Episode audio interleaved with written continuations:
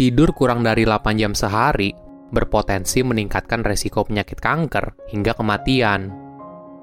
Halo semuanya, nama saya Michael. Selamat datang di channel saya, Sikutu Buku. Kali ini saya akan bahas buku Why We Sleep karya Matthew Walker. Sebelum kita mulai, buat kalian yang mau support channel ini agar terus berkarya, caranya gampang banget. Kalian cukup klik subscribe dan nyalakan loncengnya Dukungan kalian membantu banget supaya kita bisa rutin posting dan bersama-sama belajar di channel ini.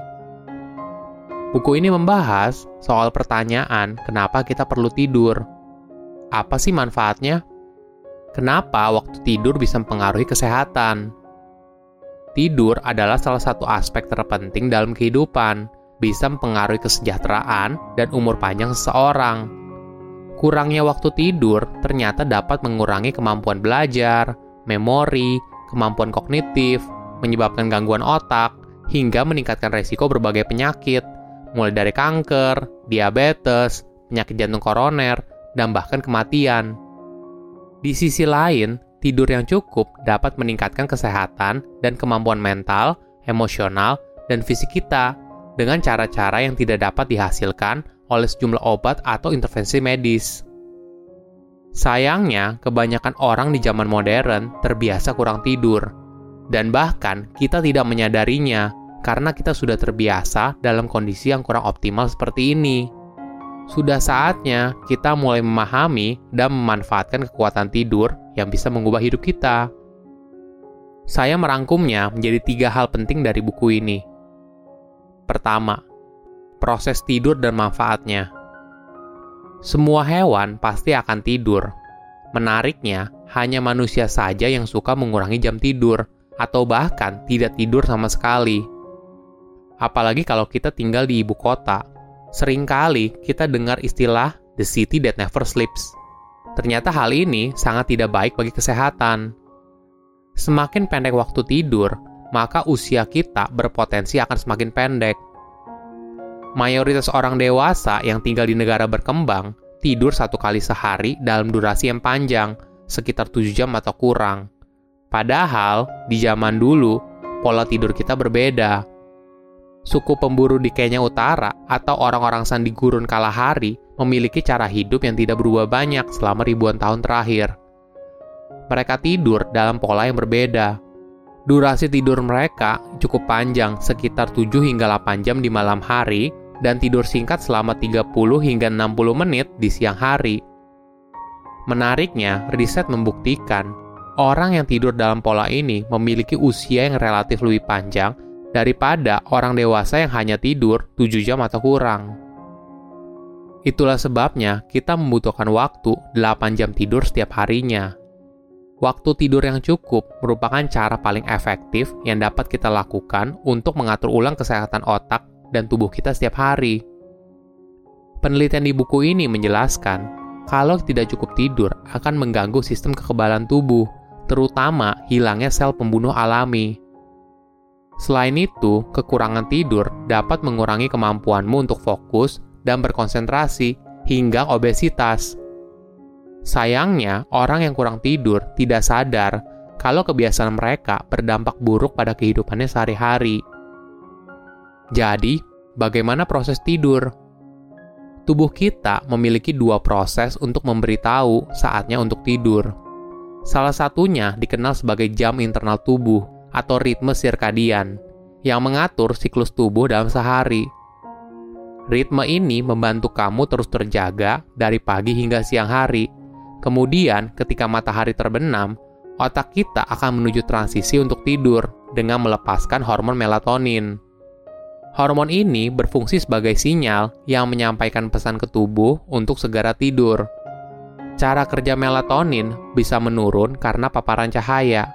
Oleh karena itu, kau pasti sering dengar kalau mendekati waktu tidur, kamu disarankan untuk tidak membuka perangkat elektronik dan mematikan lampu.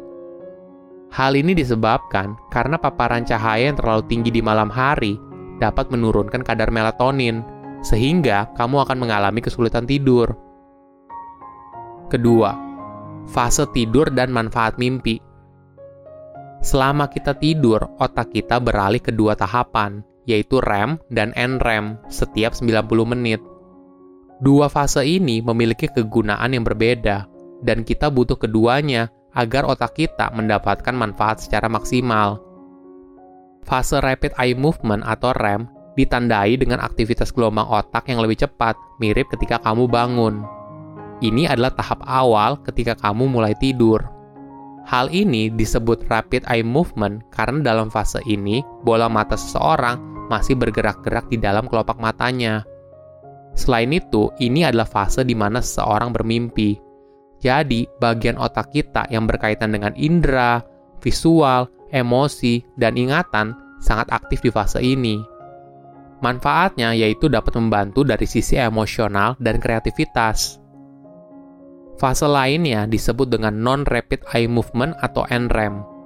Di fase ini, gelombang otak bergerak dalam kondisi yang jauh lebih lambat. Fase NREM memindahkan memori jangka pendek ke memori jangka panjang. Analoginya seperti ini. Kita seperti sedang memindahkan foto dari memory card ke hard disk yang ada di komputer. Di fase ini, otak akan mempersiapkan kita untuk menerima pelajaran baru, bukan hanya mengingat fakta, tapi juga termasuk muscle memory. Sesuatu yang kamu pelajari bukan hanya dari sisi pengetahuan, tapi yang kamu praktekkan. Jadi, apa perbedaan NREM dan REM? Kondisi gelombang otak kita dalam fase NREM diibaratkan seperti satu ruangan di mana semua orang bernyanyi dalam melodi yang kompak. Sedangkan saat di fase REM, sel otak kita bergerak dengan frekuensi yang sangat cepat – seperti satu ruangan di mana setiap orang mengobrol sendiri tak beraturan. Tadi kita sudah belajar soal dua fase tidur. Ada informasi yang cukup menarik, yaitu soal mimpi. Seperti yang awal dijelaskan, kalau mimpi berada pada fase REM. Di fase ini, otak kita menghubungkan informasi dan memori yang kadang kaitannya sangat jauh, tapi kemudian disatukan. Itulah yang menyebabkan kadang mimpi itu terasa aneh, banyak seniman dan penemu terkenal mendapatkan kreativitas mereka berasal dari mimpi. Paul McCartney, anggota The Beatles, mengatakan kalau beberapa lagu terbaiknya muncul dari mimpinya. Selain itu, Thomas Alva Edison juga punya kebiasaan yang unik. Dia sering duduk di kursi untuk tidur siang, sambil memegang tiga bola logam di tangannya. Ketika dia mulai tertidur, bola-bola itu akan jatuh ke lantai dan membangunkannya. Dalam keadaan tersebut, dia menuliskan semua ide baru yang muncul di pikirannya. Ketiga, cara meningkatkan kualitas tidur. Kebanyakan orang mengalami kesulitan tidur karena dipengaruhi oleh lingkungan dan kebiasaan yang kurang baik.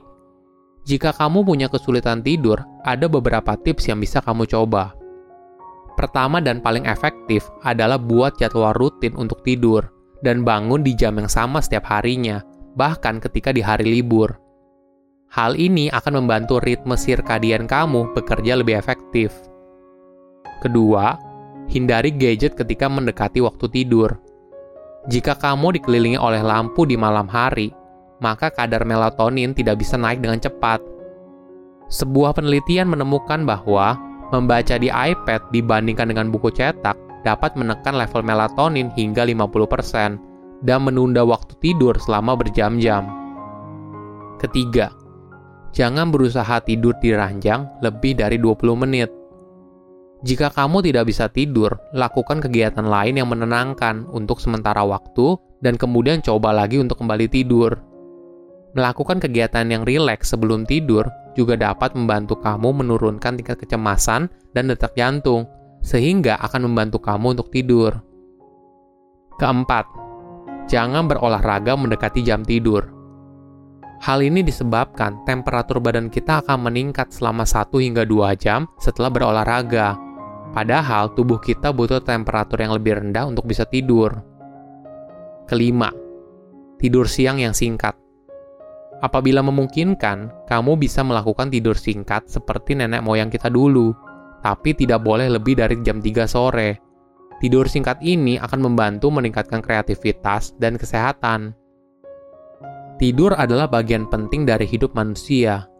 Gunakan waktu tidurmu untuk meningkatkan kualitas hidupmu setiap hari. Ketika kita tidur 8 jam sehari, tubuh kita akan lebih sehat dan kemampuan pikiran kita akan jauh lebih meningkat. Silahkan komen di kolom komentar pelajaran apa yang kalian dapat ketika baca buku ini. Selain itu, komen juga mau buku apa lagi yang saya review di video berikutnya. Saya undur diri, jangan lupa subscribe channel YouTube Sikutu Buku. Bye bye.